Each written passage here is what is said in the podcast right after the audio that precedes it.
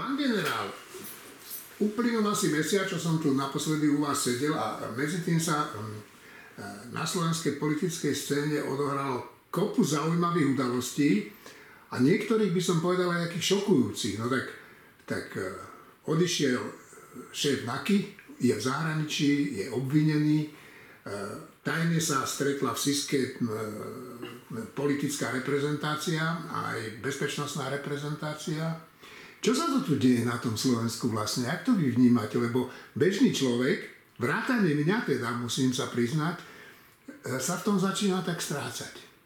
No musím pravdu povedať, že, že už tomu prestávam rozumieť aj ja.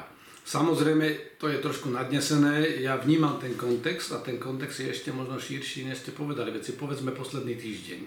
Za posledný týždeň sme sa dozvedeli, e, že je tu nejaký spor o kolúznú väzbu z ktorého vychádza, že dokonca aj, aj partner vo vládnej koalícii, Boris Kolár a Sme rodina, ktorá má svojho nominanta vo väzbe, e, sa silou mocou snaží pretlačiť dokonca urgentne zmenu e, pravidel pre nielen kolúznu väzbu, ale vôbec pre väzbu ako takú. E, my potrebujeme tú väzbu obnoviť alebo nejakým spôsobom modifikovať, ale ak sa to robí pod takýmto tlakom a vytrhnuté z kontextu, nie je to dobré. Aj vzbudzuje to pochybnosti. No jednoznačne. Do toho prichádza ďalší tlak na pani Kolíkovú, ktorú sa snažili odvolať predstaviteľe opozície, ale my sa potom dozvieme, že nejaký pán Foris, bývalý predstaviteľ Sisky, a to sa stále títo siskári točia vlastne, sa, pletu, no? sa recyklujú, pravidelne sa vynárajú a, a potom sa zase na chvíľu skryjú, že vlastne už, už na jar e, minulého roku sa snažil diskreditovať uh, jednak pani Kolíkovú a to v súvislosti práve s tým prenajmom uh, budovy od bývalého zváračského ústavu uh, pre ministerstvo spravodlivosti. No tak od Foriša to podľa mňa má Fico toto celý ten problém potom. Ja si myslím, že to tak je, že, preste, že, že tu taká hra na pozadí prebieha. Do toho si zoberte, že Zrazu minulý týždeň začali odchádzať všetci vysoko postavení policajti. My sme sa o pánovi Zurianovi bavili dosť dlho a mňa šokuje, že, že ho nechali odísť, lebo nejaké podozrenia tu už boli, aj keď sme mali posledný rozhovor. A, a napriek tomu, e, že je nezávislosť vyšetrovacích orgánov, minister vnútra a policajný prezident mali konať v služobných veciach. Lebo ten človek tým, že bolo nejaké podozrenie, tak eh, bol už menej toxický. Nechcem povedať, že toxický, ale nemal, nebol bezpečne spolahlivý. Oni mali konať zákon, im presne ukladať, čo mohli urobiť. Mohli ho poslať dokonca aj na ten detektor lži alebo poligraf. Mohli s ním spraviť bezpečnostný pohovor, mohli mu odobrať previerku, postaviť ho mimo službu. Lebo čo sa stalo, to si potom povieme neskôr, že aké to má dôsledky. Ale proste ten človek odišiel a teraz vlastne ho ideme zadržať a on je v zahraničí. No tak tomu sa ja vrátim. Do toho nám príde šokujúca správa, že Zurian vlastne dal trestné oznámenie, to, to, to je taký zvyk tu, že keď viem, že už po mne idú, tak, Áno, tak dám kontru. Áno. A v tom hovorí aj o tom, že Igor Matovič mal uh, vybavovať uh, transfer alebo voľný odchod uh, bývalého riaditeľa kriminálneho úradu finančnej správy, pána Makova, dneska najväčšieho kajúcnika, uh, k Siske to je pre mňa teda šokujúca informácia a asi by sme sa mali k tomu vrátiť. A do toho nakoniec sa dozvieme, že keď už toto začína bublať akoby, tak zrazu je to prekryté nejakým stretnutím najvyšších ústavných činiteľov a hlavne prokurátorov a ministerky spravodlivosti. A my nevieme, to stretnutie je úplne legitimné, sa môže, môže diať, ale ten problém je, že najprv o tom stretnutí nikto nehovoril, lebo bolo vraj utajované. Potom sa o ňom nejako dozvieme, to znamená unikli im informácie. Na to úrad vlády odkomunikoval, že sa boli baviť o nejakých manipuláciách vo vyšetrovaní veľkých korupčných kauz, čo samozrejme ale sa nesynchronizovali, lebo pani prezidentka povedala, že nič také sme nerobili. A teraz sa vlastne už aj úrad vlády a, a osobne pán premiér snaží ako keby modifikovať tú pôvodnú správu. Ja nechcem špekulovať, médiá tiež sa snažia tomu vyhnúť, ale my vychádzame všetci z toho, čo oni sami rozprávajú. A ja, keď to pozerám v tom kontexte, aby som sa vrátil k vašej otázke, tak e, tomu naozaj prestávam rozumieť, lebo takto normálny štát nefunguje. No dobre, tak ale tak moja otázka znie, tak ak cítili potrebu stretnúť sa, tá situácia je taká, že na tej úrovni sa museli všetci traja stretnúť, v takom utajení, že sa to hneď prevalilo, v miestnosti, ktorú, ktorá sa nedá odpočúvať a môže ju odpočúvať jedine organizácia, v ktorej sa ten, e, to stretnutie konalo a tá organizácia teda fakt nemá dobrú povesť, tak čo mali urobiť podľa vás iné? Však dobre, mali sa stretnúť, ale ja si nemyslím, že takýmto, takýmto pokutným spôsobom. E, je to veľmi zlé, lebo e, ten spôsob, akým to urobili a ten spôsob, akým to následne komunikujú, vyvoláva veľké pochybnosti. Ja rozumiem tomu, že Robert Fico sa teraz raduje, vytešuje, a na druhej strane je asi v ťažkom paranoickom strachu, lebo premýšľa, že o čom sa tam oni mohli baviť v takomto formáte. Lebo to je naozaj udalosť, že v takomto formáte sa stretávate, keď je niečo vážne. Ja si viem predstaviť, a to bol asi štandardný postup, ktorý mal premiér Heger použiť, keby, keby tomu rozumel, tak e, že by zvolal bezpečnostnú radu. Lebo ak mám nejaké otázky, alebo nejaké informácie, ktoré e, majú nejaký dopad na bezpečnostnú situáciu, tak štandardný postup je, že zvolám si bezpečnostnú radu.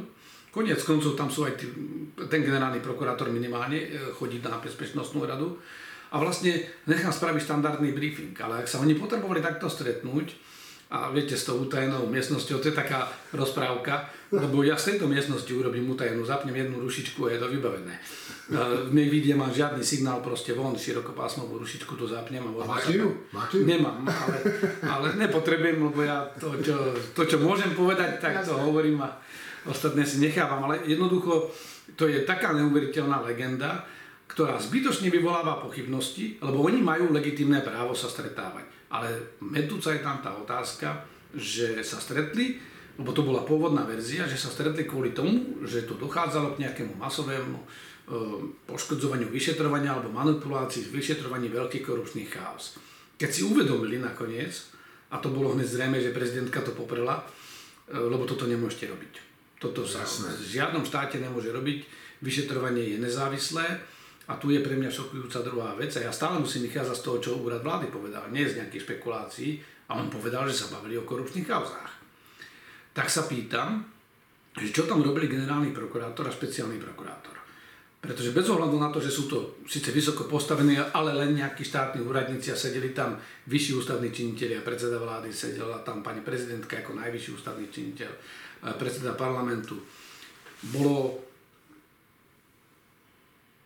absolútnou povinnosťou generálneho prokurátora, ak sa bavili naozaj o tej téme, čo úrad vlády oznámil, sa zdvihnúť a povedať, e, prepášte dáma a páni a excelencia a páni, to, o tomto sa baviť nemôžeme, lebo toto nám neprislúcha, môžeme sa o tom baviť v inom formáte alebo v inom štýle, ale a mali ich poučiť, ako funguje trestný poriadok a proste rozpustiť toto zamestnanie. Stretnutie. Alebo stretnutie. Ak to neurobil a napriek tomu tam takáto diskusia prebiehala, podľa mňa e, je zbabelec a nemôže vykonávať túto funkciu. To hovorím teraz ako naozaj vážne. Lebo čo, o čo ide? Zo zákona Slovenská informačná služba nie je orgán činný v trestnom konaní. Ona môže mať poznatky, či už o horúcich prípadoch, to znamená tých živých, ktoré ešte sa vyšetrujú, alebo o tých ktoré už boli vyšetrované v minulosti, možno, že aj, aj môj sa tam niekde objaví. Eh, ani by som sa nedivil, lebo tajné služby mali v tom prsty. Ale teda prí... prípad vášho syna. Áno, ale ten princíp je, že oni keď zistia tieto veci, tak informujú eh, príjemcov, to je v zákone presne napísané, kto je príjemca informácií, a zároveň, ak sú tam skutočnosti, ktoré nasvedčujú spáchaniu trestného činu, a to sú rôzne, či to je zneužívanie právomoci, či to je sabotáž, či to je marenie spravodlivosti, sú povinní to odovzdať orgánom činným v trestnom konaní formou trestných oznámení, dajú im tie podklady a vyšetrovateľe to majú vyšetrovať. Čo sa tam majú čo rozprávať o takýchto veciach? Na toto môže byť maximálne iba nejaká ucelená informácia, ktorá by povedala, že takýto je bezpečnostný stav v krajine a dopad naň majú aj tieto a tieto veci, ktoré sa dejú v bezpečnostných zložkách ale na to je Bezpečnostná rada štátu. Čiže toto mali zvolať podľa vás? jednoznačne, ak teraz aj premiér Heger hovorí, že, že, že to je dobrý formát, že aj do budúcna to hodlá urobiť, tak ja mu naozaj odporúčam, aby si našiel niekoho na tom úrade vlády a vysvetlili mu, ako funguje štát. On je predseda Bezpečnostnej rady štátu. Takže on teraz, ak objavuje Ameriku a vymýšľa si nové formáty, bolo by dobre, keby použil tie, ktoré má priamo v zákone napísané. Lebo stále platí aj pre, aj pre vládu, aj pre neho platí to, že štátne orgány môžu robiť len to, čo majú v zákone dané, nie to, čo nie je zakázané. E, tým nehovorí, že sa nemôžu stretnúť, ale tento spôsob, ktorým to urobili, je veľmi zlý, lebo dáva uh, také signály, ktoré umožňujú spochybňovať všetko. Všetko, toto je... Veď si zoberte, že bývalá ministerka, ktorá sama bola blízkym spolupracovníkom, či už generála Čanského zosnulého, alebo alebo Branislava Zuriana, šéfa NAKY bývalého, tak e, ona spochybňuje všetko a hovorí, že tu je nejaká jakobinská doba. Bývalá ministerka. Bývalá ministerka. Hovoríte o... Sakovej, pani Sakovej. A k tomu hovorí predstaviteľ e, vládnej strany, e, pán Grendel, že štát je v rozklade. No, Súhlasím, tento štát je v rozklade už dlho ale čo je smutné je, že čakali sme všetci e, s touto vládnou koalíciou, že príde zmena a ten rozklad pokračuje a dokonca to vyzerá, že sa urýchluje. No dobré, ale tak e, na jednej strane vidíme tu, že predsa nejaké vyšetrovania prebiehajú, ale na druhej strane ja mám taký pocit, ako keby to sa všetko rozprývalo, ako keď Dunaj vtečie do tej delty a tak sa to rozleje a narazí také ticho. Ticho a veľké ryby sú schované v tej mútnej vode. Nemáte aj ten pocit? Ja si myslím, že ho má snad každý na Slovensku, okrem takých tých zúfalých podporovateľov, ktorí veria, že všetko je toto konšpirácia, že to je celé politické, e, politická inscenácia. Nie je. Jednoducho to, čo sa tu deje, čo vidíme, je, že policajtom a prokurátorom sa rozviazali ruky a našlo sa medzi nimi dosť takých, ktorí mali tú odvahu začať vo veciach konať. Ale naozaj nemôžeme vylúčiť, že dochádza k manipulácii, že dochádza k nejakej filtrácii a vôbec by som z toho neobviňoval súčasnú vládnu garnitúru. My si treba my si musíme uvedomiť, že treba si spočítať, že koho máme my vlastne vo väzbe. My tam máme špeciálneho prokurátora, máme tam, máme tam e, bývalého policajného prezidenta, druhý nebojí, tiež bol vo väzbe. Siska samotná, tam ktorá, ľudí, tam má šéfa Sisky, má tam zástupcu a má tam vlastne šéfa sledovačky. No, no. To znamená, troch kľúčových hráčov má priamo vo väzbe.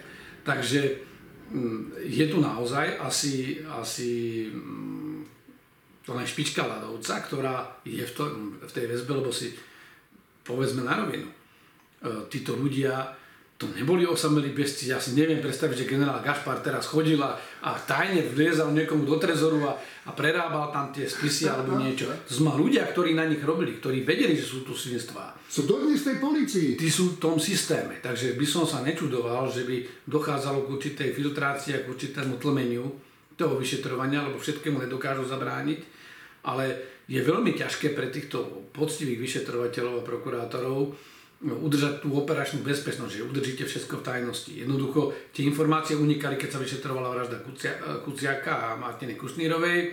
Tie informácie e, unikajú aj teraz.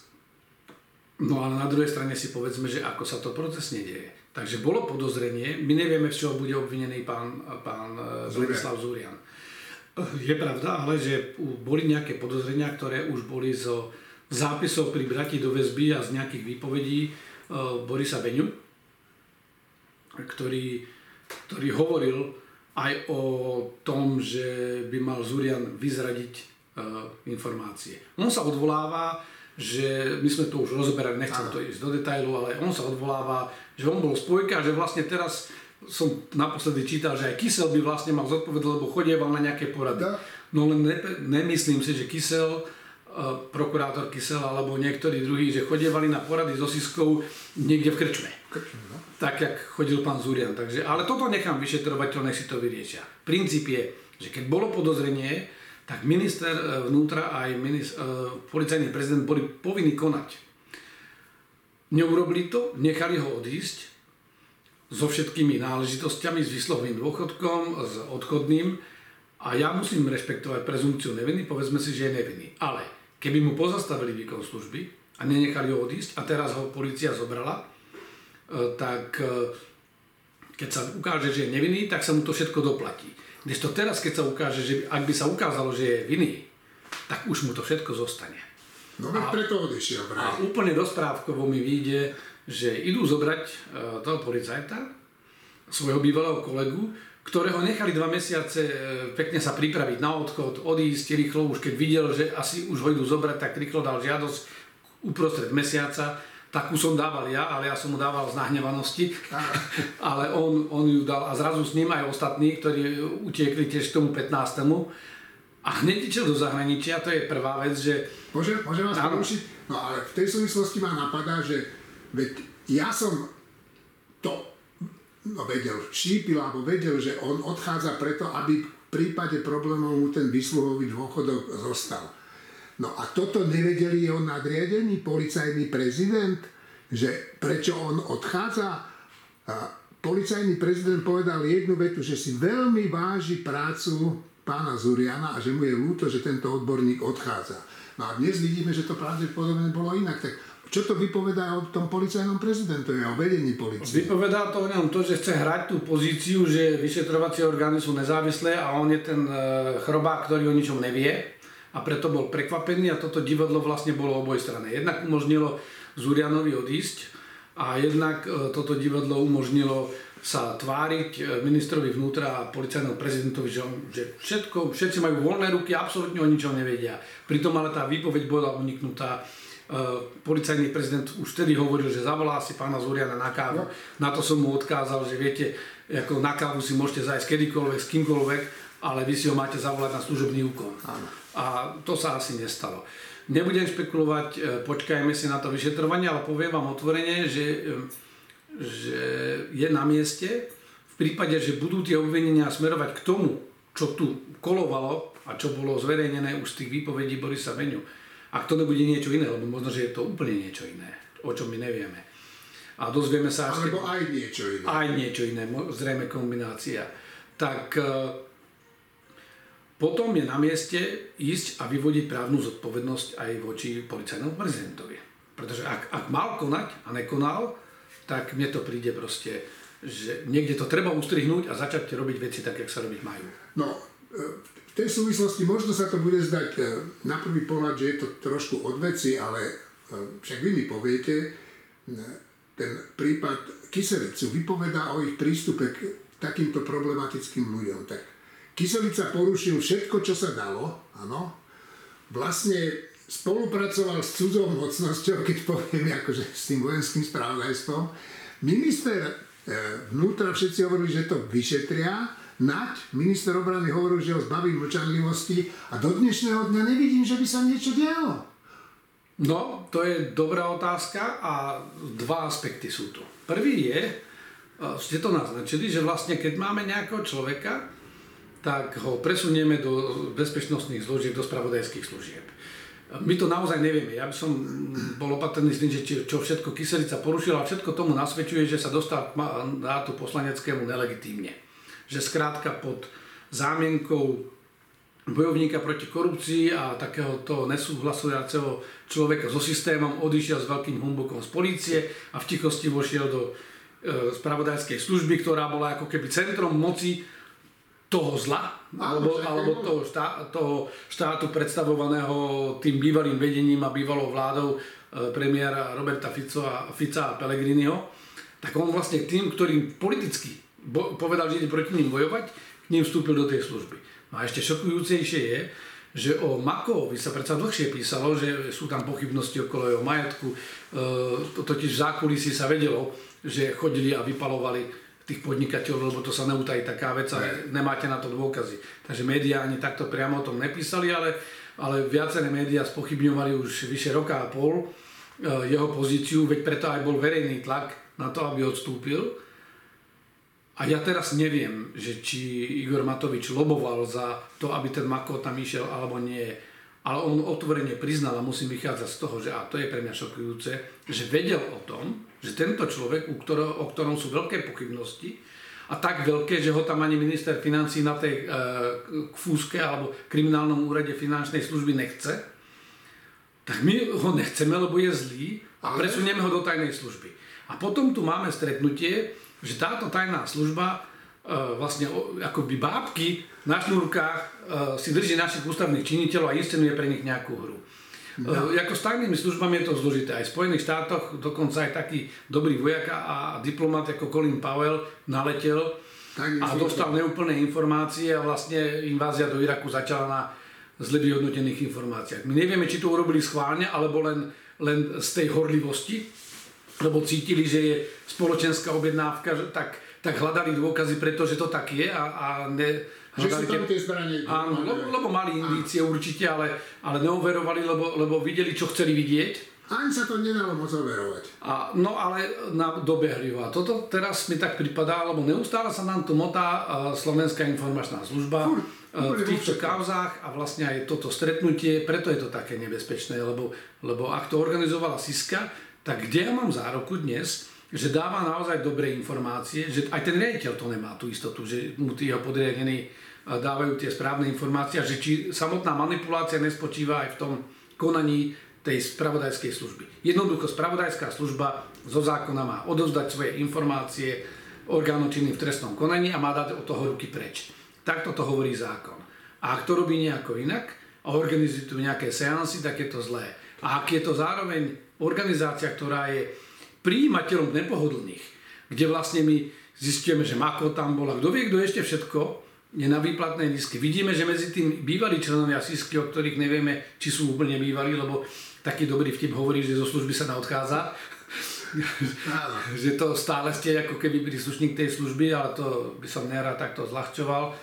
Fakt je ten, že my tu máme bývalých príslušníkov služby, ktorí sa podielajú stále v nejakých tých blackmailových alebo očerňovacích kampaniách a rôznych sledovačkách nelegálnych a podobne. A máme tu potom tajnú službu, ktorá to isté hovorí. A ak mala, a teraz si zoberte, ak teda hovoria, lebo najprv bola verzia, že vlastne bavia sa o veľkých korupčných kauzách a manipulácii. Potom hovoria, že to o žiadnych živých no. není, ani to nemá súvislosť s ich šéfom, s Čolinským. Už aj úrad vlády teraz tvrdí, že už popiera kategoricky, že by sa potom bavili Ak sa bavili o starých, no. tak sa pýtam, no. a budem na tom trvať aj formálne, to znamená, dám asi nejaké podanie, aby sa vyvodila zodpovednosť, lebo ak sa bavíme o kauzách z roku 2017 alebo 2016, tak prečo nekonali vtedy? Prečo až teraz týmto prichádzajú a prečo to bolo také dôležité, že museli zvolať najvyšších ústavných činiteľov na mimoriadne sedenie, lebo toto sa dalo spraviť súhrnou správou, ktorú mohli rozoslať tým ľuďom a, a zároveň potom v rámci Bezpečnostnej rady sa mohlo už rokovať o prijatí preventívnych opatrení, aby k tomu do budúcna nedochádzalo. A to by bolo úplne legitímne, to si viem celkom predstaviť. Ale ak sa takéto urgentné stretnutie zvolá. Takže toto je zlé. A ten druhý aspekt je, No príliš veľa sa e, motá tá, tie spravodajské služby okolo Olano. Jednoducho tých, tých kaos je príliš veľa. A ak hovorí Gábor Grendel, ktorý je znútra tohto združenia, alebo hnutia, alebo to je, to je konglomerát viacerých, je tam Olano, je tam Nová, sú tam ďalšie zložky, tak ako hovorí, že je stát v rozklade, ja už neviem, čo si o tom mám myslieť. Takže vrátim sa úplne na ten začiatok. Nerozumiem tomu, ale znepokojuje ma to. Dobre, uh, myslím, že by sme mohli skončiť, ale rád by som počul váš názor na to, že vlastne to všetko, čo sa deje, um, určite nejako spolu súvisí, lebo to nemôže nesúvisieť. Ale čo to robí s našim štátom, s našou opozíciou, s našou koalíciou a s našou budúcnosťou? Lebo ja mám vážne obavy naozaj, že ten Gábor Grendel má pravdu, že ten štát je v rozklade. Je to tak? Ja si myslím, že je. Že ten rozklad e, pokračuje, on začal už, už dávno. Niektoré zložky sme ani poriadne nevybudovali, ale ten rozsah toxicity a, a, a, a tých väzieb je, je hrozný. My vlastne stále odkrývame to, čo sa tu vybudovalo za posledných 12 rokov, ale ukazuje sa, že, je to, že, že, že tie väzby, že tí ľudia v pozadí, no, otvárajú sa legitímne otázky. Poprvé, máme tu naozaj čistý volebný proces? E, nie je náhodou moderovaný týmito spravodajskými službami? E, po druhé, kto riadi tieto spravodajské služby?